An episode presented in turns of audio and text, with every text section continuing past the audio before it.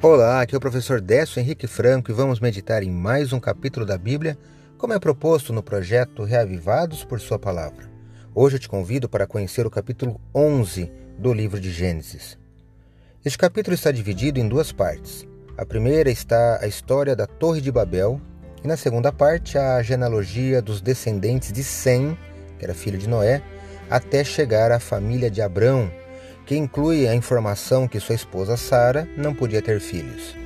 Meu destaque é para os versículos 8 e 9, que encerram a primeira parte deste capítulo. Acompanhe comigo.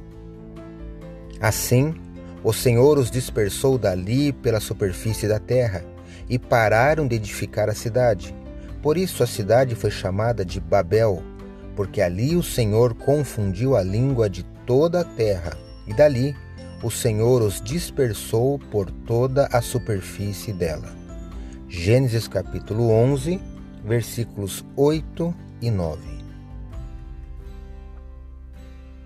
A palavra Babel quer dizer confusão.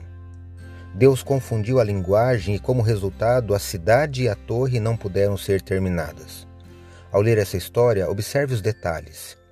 O desejo de alcançar o céu e ficar a salvo de outro dilúvio sugere que os construtores não confiaram na promessa feita por Deus.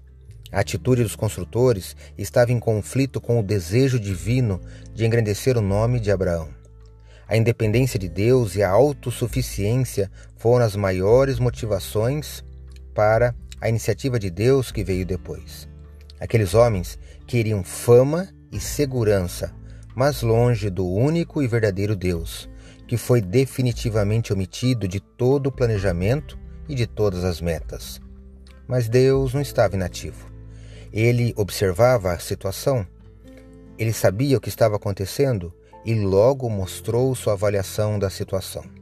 O homem não foi criado para ser independente de Deus. Pense nisso. Leia hoje o capítulo 11 do livro de Gênesis. Este foi mais um episódio do podcast Reavivados por Sua Palavra, apresentados por mim, Décio Henrique Franco. A cada dia, um novo capítulo da Bíblia. Participe deste projeto e até o próximo episódio.